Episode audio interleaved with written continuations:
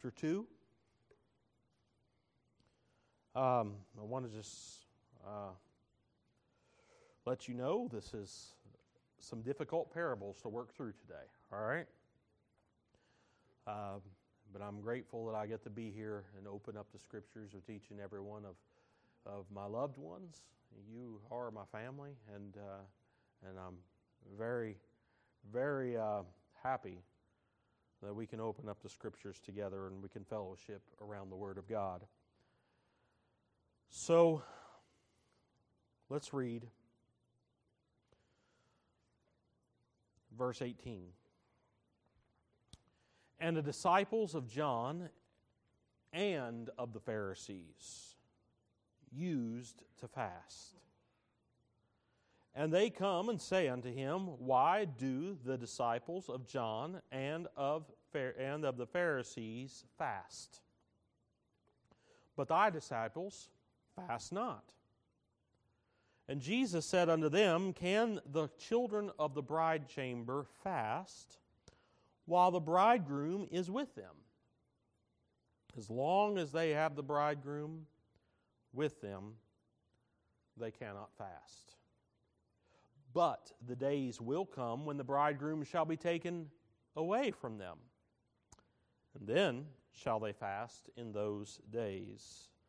No man also sews a piece of new cloth on an old garment, else the new piece that filled it up takes away from the old, and the rent is made worse.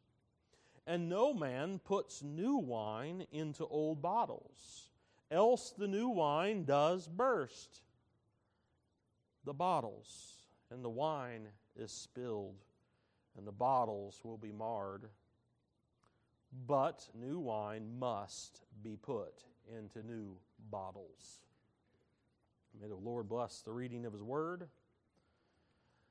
We pick up really, and chronologically, all three synoptics have this right after the scene we just dealt with last week, where he says, They that, where he calls Levi and says, They that have no need, they that are whole have no need of physician, but he came to call sinners. And he was feasting there in Levi's house. And the controversy wasn't just that he was, or just didn't stay with the fact that he was eating with sinners. That wasn't the only controversy that was going on. As we can see, this is connected to that event, as all three synoptics do connect it there. And what it appears to be, this other con- this secondary controversy, was that this was some kind of recognized time of fasting. That this feast with the sinners was happening. And I don't know what time it was but it provoked this uh, engagement by John the Baptist's disciples and the Pharisees. Now, it could have been established weekly fast. You remember the Pharisees stood up and said in the temple, I fast twice a week.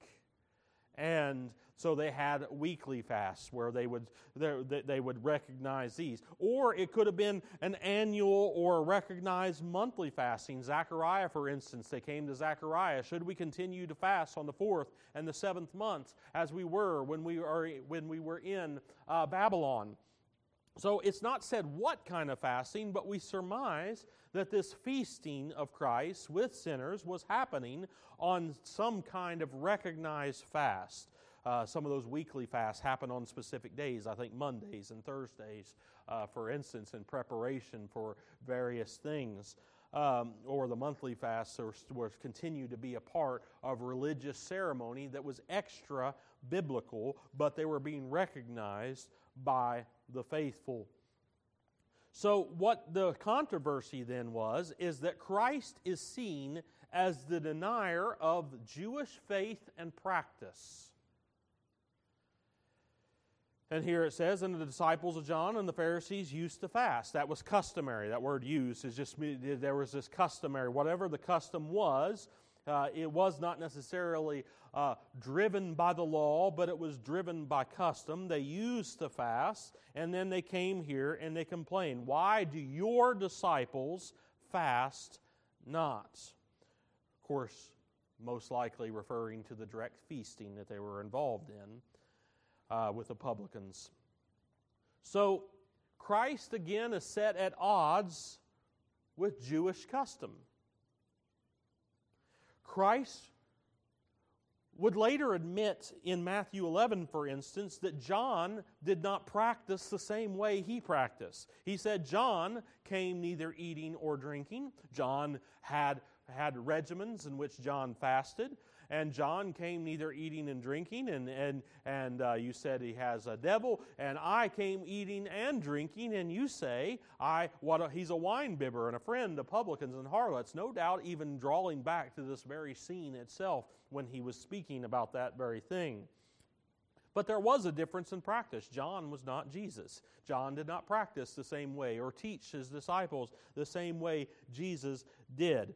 So there, so there is this new dynamic of this possible contradiction between John and what John taught and what Jesus was teaching.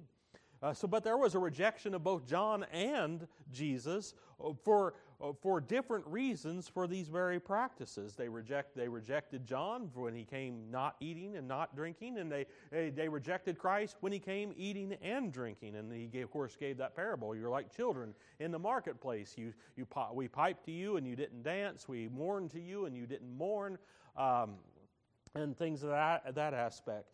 So I, I don't want to. I want to kind of couch this a little bit. It's it's interesting here that there is this division between those who follow John and those who follow Jesus in this text. According to Matthew, it was in fact John's disciples that led the controversy. When it says they came to him, Matthew says it was the disciples of John that were leading the charge to come to Jesus and, and challenge him on this issue. It says in Matthew 9 14, Then came to him the disciples of John, saying, Why do you, we and the Pharisees, fast off, but thy disciples fast not? And you can almost hear the dissension in their voice. John still had followers. Amazing as it is, when he points to Jesus Christ, says, This is the Lamb of God that takes away the sins of the world, and some of his disciples began to follow Jesus in John chapter 1, there were still people that stuck by John. They were committed to John. John still had followers. And those followers were not following Jesus. Those followers were questioning Jesus. That's interesting. Luke added also the practice of prayer to this, so we can add fasting and prayer, Luke 5:33.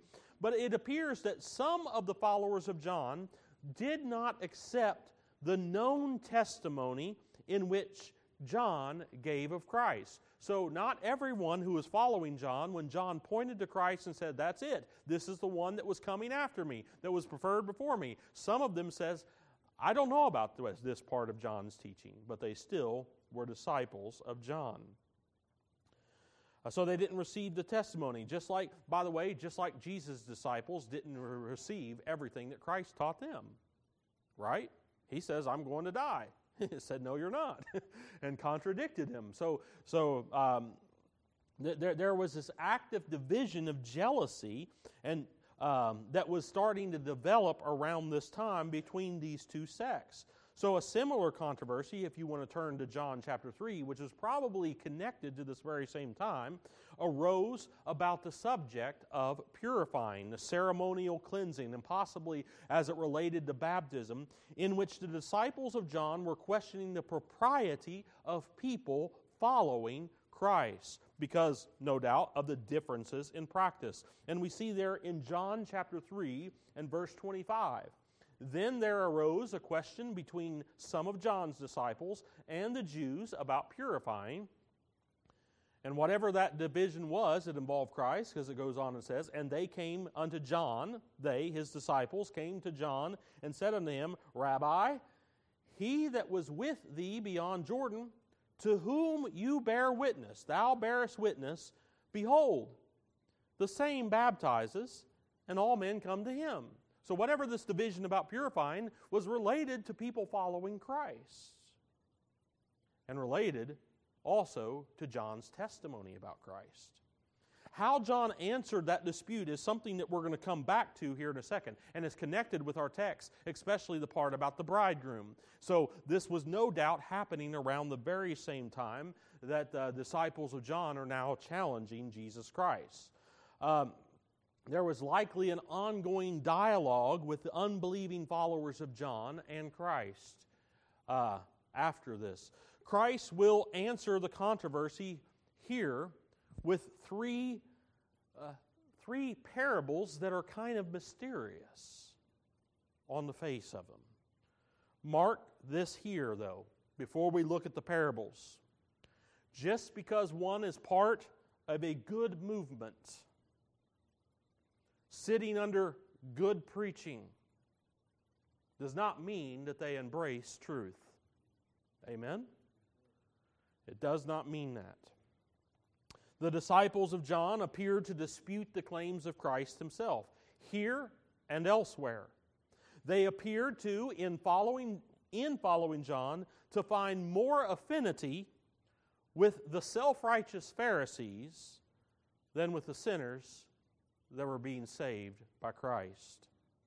And despite the authority of the words and the works of Christ, they wanted to know why he was not conforming to them instead of repenting themselves and finding forgiveness from the true baptizer, the one that baptizes with the Spirit. Before we get into the parables, though, I want to say a word or two about the underlying subject of fasting. How many of you all practice fasting? Don't, don't raise your hands. I, I don't. It's a good practice. If you all have sugar issues, don't try it. try something else. Just a word or two about fasting. Fasting is connected to both the law and the prophets. So we're not saying it's unbiblical to fast. Moses, when he received the law, twice fasted. 40 days, 40 nights. Sound familiar? Elijah, in his battle for God, fasted. 40 days, 40 nights. Christ himself fasted. 40 days, 40 nights.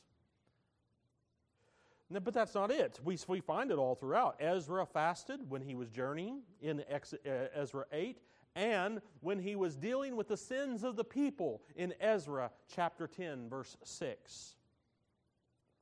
The Jews in captivity fasted and prayed religiously in certain months, as I mentioned there in Zechariah uh, ch- chapter 7. They fasted on the fourth month and then fasted again on the seventh month. And unfortunately, that turned into religious activity that was just gone through the motions. And Zechariah rebuked them in that context, or God through Zechariah. Isaiah wrote an entire chapter. Well, it's a chapter to us in our, in our uh, English translations, but Isaiah 58 wrote an entire chapter correcting the wrong use of fasting, the hypocritical use of fasting, and the right use of fasting to unbind burdens and to be and and, and sins and stuff of that matter. If you want something good to study about fasting, Isaiah 58 is the quintessential statement uh, in the Old Testament regarding that. Jesus Christ, according to the Byzantine tradition of the text, in Mark chapter 8, 29, said,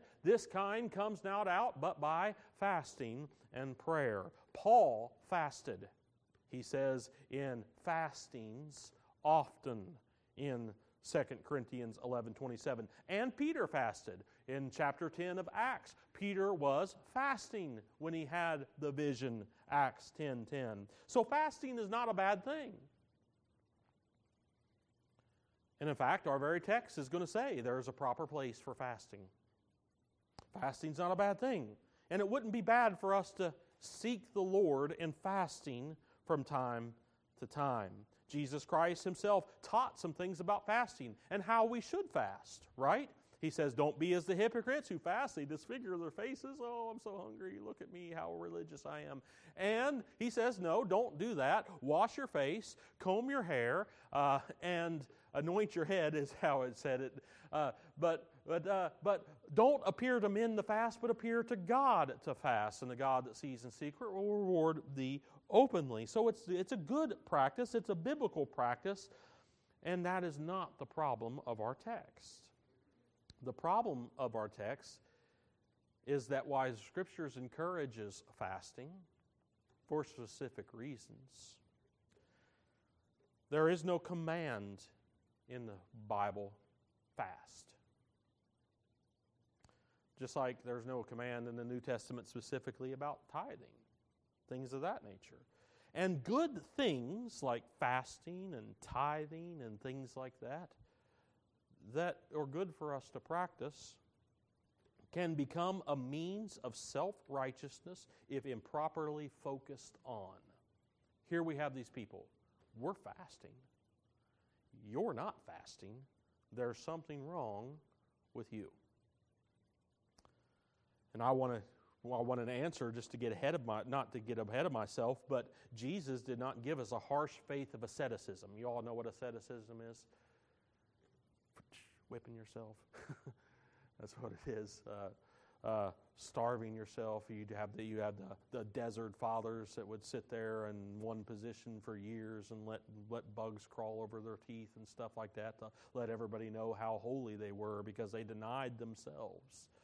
Uh, that's asceticism. Jesus did not give us a harsh faith of asceticism, but a vibrant faith of joy that occasions times of fasting. Here it was a stumbling block. So I'm not, I, whatever we're saying about fasting, we need to cop it. It's a good, encouraged practice. But here's a stumbling block and it can become a stumbling block. The Pharisee, I fast twice a week. It was a stumbling block to the Pharisee. It is a stumbling block here to the disciples of John. Beware that custom, even good custom, does not conflict with Christ. Christ attended a feast. Why was he feasting? Because sinners were being reconciled to him. There's a good reason for feasting there. Christ attended the feast to rejoice with reconciled sinners, and just like the prodigal's brothers, these are standing outside saying, Why the feasting? Why aren't you fasting? They had their sacrifices, but they didn't have mercy demanded by the law. With that being said, let's talk about these three parables. Christ first gave the parable of the bridegroom in answer to them. Can the children of the bride chamber fast while the bridegroom is with them? As long as they have the bridegroom with them, they cannot fast. You see the note of reconciliation there. The bridegroom's there. Since the question directly is why the disciples of Christ, his followers, which at this point in time includes publicans and harlots and sinners, are feasting instead of fasting, then it's easy to surmise that his disciples are the children of the bride chamber. Right? Easy enough? not hard to, not hard to figure out. Here, it's the, they are the children of the bride chamber. And just as it was appropriate for the going back to Luke 15, this is the same this is the same context. He's eating with sinners.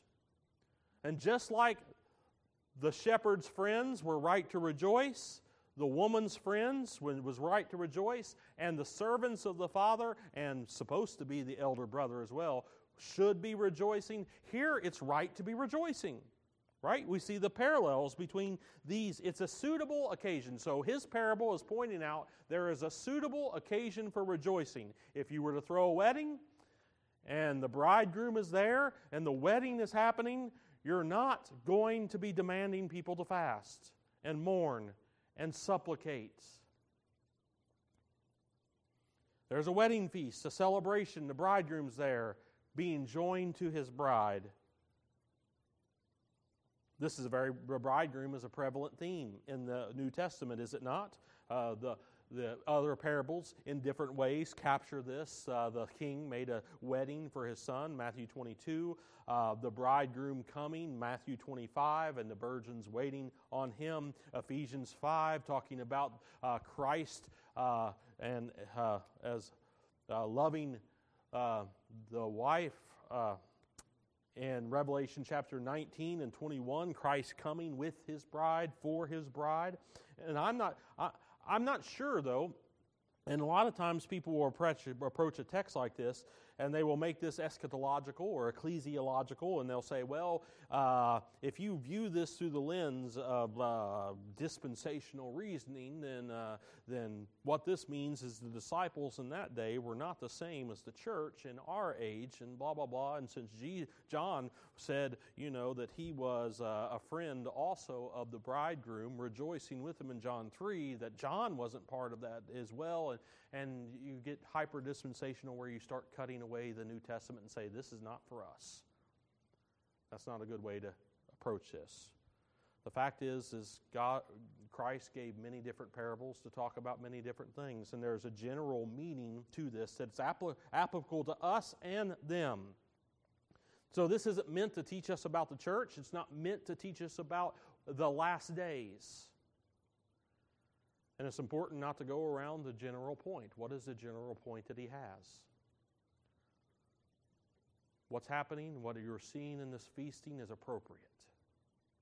It's appropriate just as it's appropriate for the children, that is, the guest at a wedding, to rejoice when the bridegroom's there.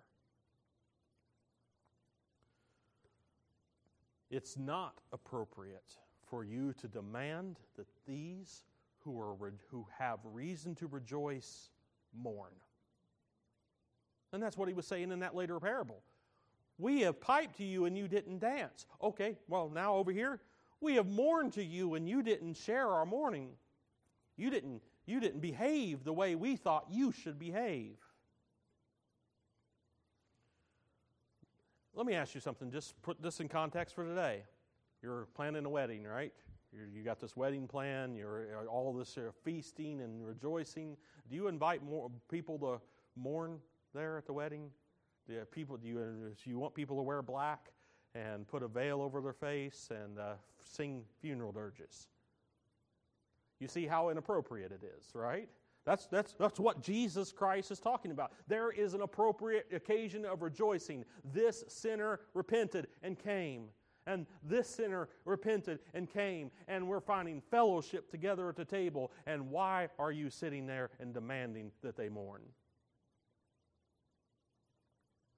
The children, the friends of the, the, friends and the companions of the bridegroom who accompanied him to the house of the bride for the marriage are meant to rejoice with the bridegroom on such an occasion.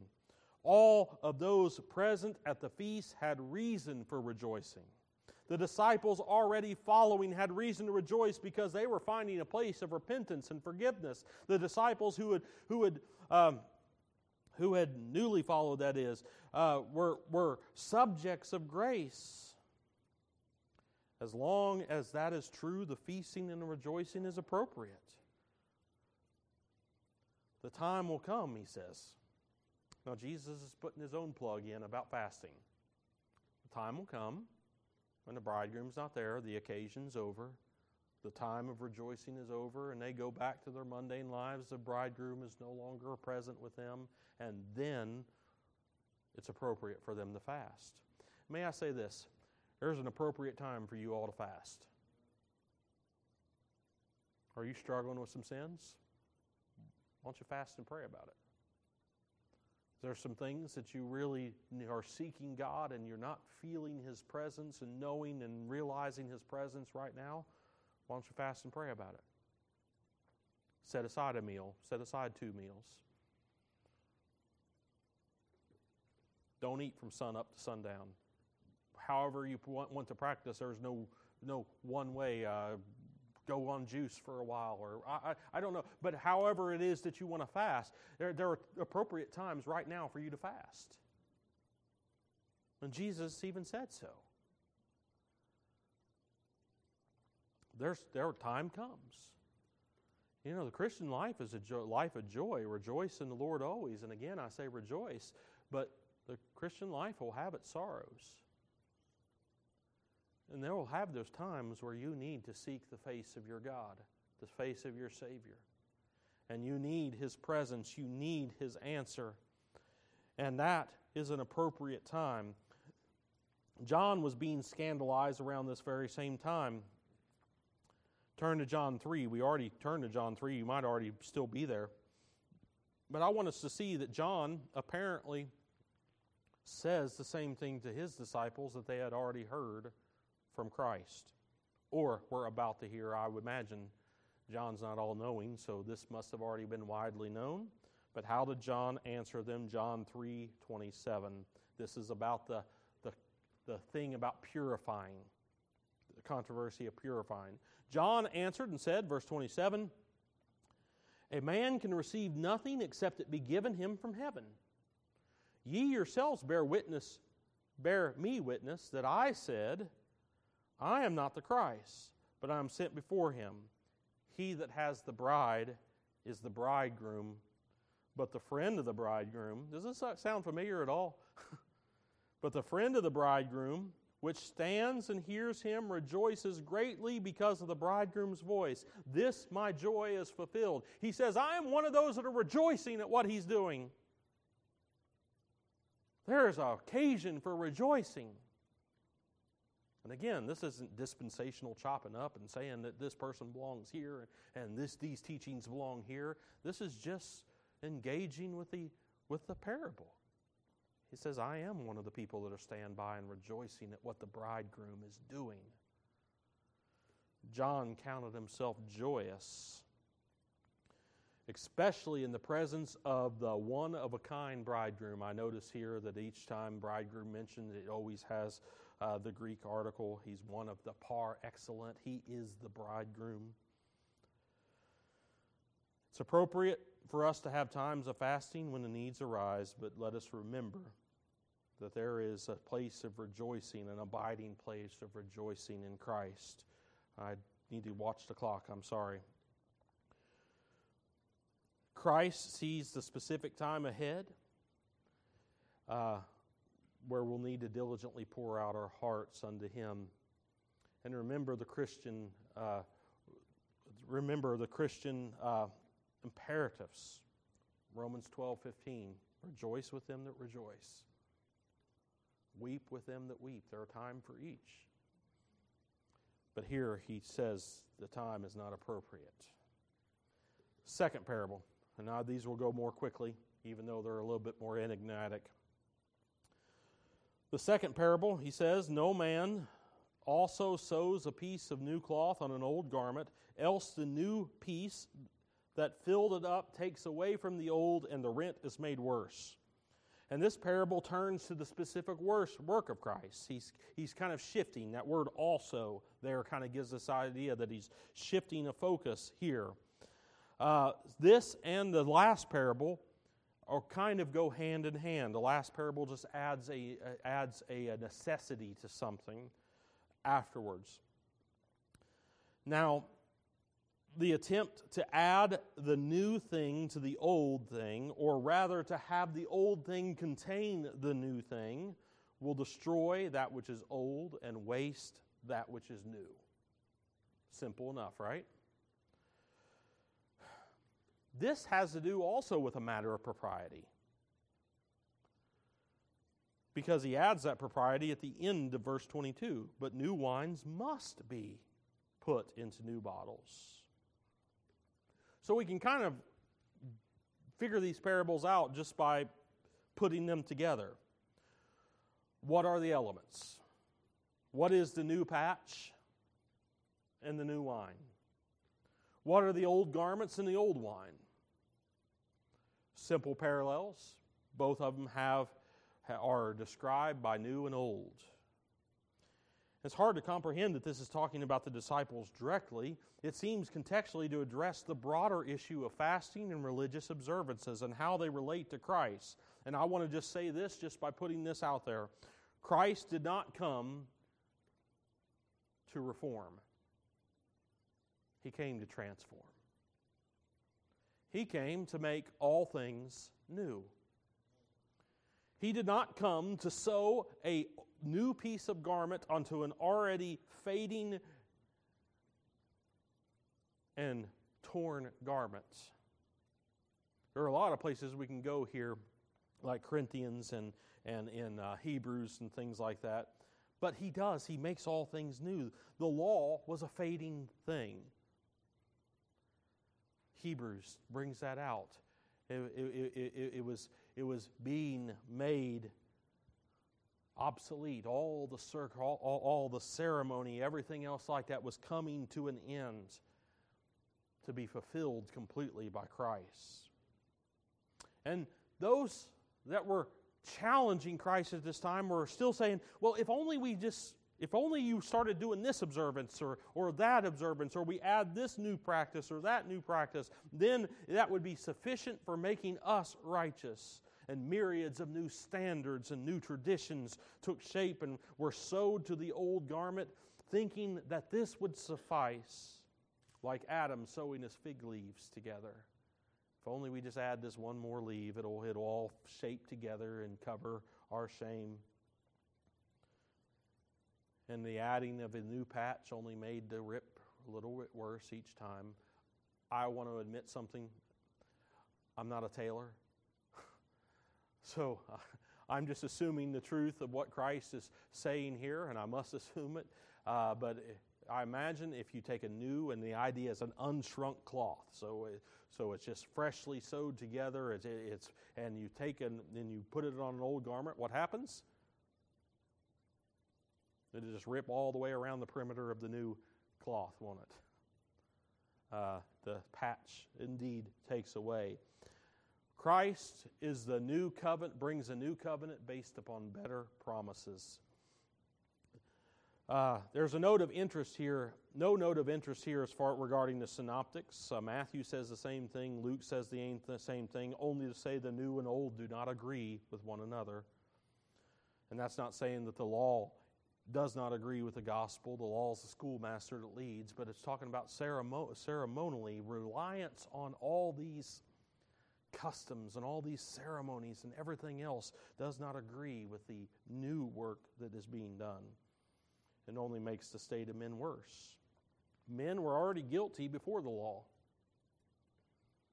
And adding new things to it only makes the breach worse. Christ, though, provides newness of life. The new is not added to the old, it wholly replaces the old. He gives us a garment of his righteousness, not, add, not anything added to the rent in our righteousness.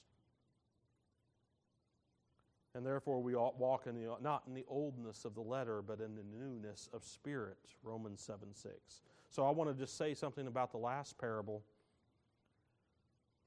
And then I want to give you an Old Testament reference that ties all these themes together. The last parable no man puts new wine into old bottles. That's what they did. The, the skins, the bottles. Uh, I think the Latin word for we have for bottle was uh, was the same word that referred to these skins. Um, hence the translation bottle there. Uh, and the wine is, or the wine is where it bursts the bottles and the wine is spilled and the bottles will be marred, but new wine must be put into new bottles. This is a new, we, we almost see Christ's very words that would later be uttered. This is the new covenant in my blood. As he took the cup of wine and passed it, this is the new covenant in my blood. In the second parable, he showed that he was not intending to be a reformer but to transform and make all things new. But now the sinner is made whole, shown to the sinner made whole by Christ is shown to be the only receptacle for the work of God. That's what wine represents. Wine represents the blessings of God. Psalm 104, verse 15 and 15. Wine is, is a blessing that comes from God. And it's intended to be put into men. Matthew says both new wine and no eh, eh, both both wine and the new wineskins are preserved. Without a new bottle, the wine is not contained. The new covenant was intended to be put into the hearts. What did he say? The new covenant, Jeremiah 33 says, I will put my law in your hearts, I will write it in your hearts. By hearts made new, Ezekiel 36, I will take out your heart of stone and give you heart of flesh. If the sinner is made whole by God, God has by His grace, created a place to pour His blessings in. The work of God is not intended to be added to those under the condemnation law. Without being made new, they will break, the wine is spilled. Or as Luke says in the same boat, but new wine must be put into new bottles, and both are preserved. The new work of God is resisted by men. What is Luke added this? He says, No man also having drunk old wine straightway desires new. Looking at the people he was talking to, you still want the old wine. You don't want you don't want the new blessings for you say, for he says the old is better. But there's a new work among men being done. I want you to turn to Isaiah 43 and we will stop. The scene here is of that new work being done among men. Here's the publicans, the tax collectors, the sinners, the harlots, the rough fishermen, all of these feasting with Christ, having forgiveness with Him, reconciled to Him, rejoicing with Him. I want you to pause and consider before we read here in Isaiah 43 what Christ has said about himself in these parables. He has said that his presence with his disciples was an occasion for joy. Amen? He, he calls himself the bridegroom, the one there who makes the occasion joyous. That's what he has said about himself. He is saying that he has come to do a brand new work. A work that he does which requires for people to be made whole in order to receive it. And on the heels of him declaring that he has the power to forgive sins, all three synoptics deal with these stories one after another because they're connected. He has the power to forgive sins, He has the power to make whole, and He's come to call sinners to repentance. We circle back just to the truth that what we have here in this section of the Scriptures, regardless of what people say, well, Mark was written first, and you know, then people added after Mark that Christ was Lord and Christ was God.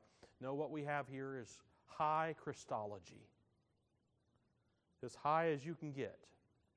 Christ is Lord. In that spirit, I want you to think about the parables that we just read.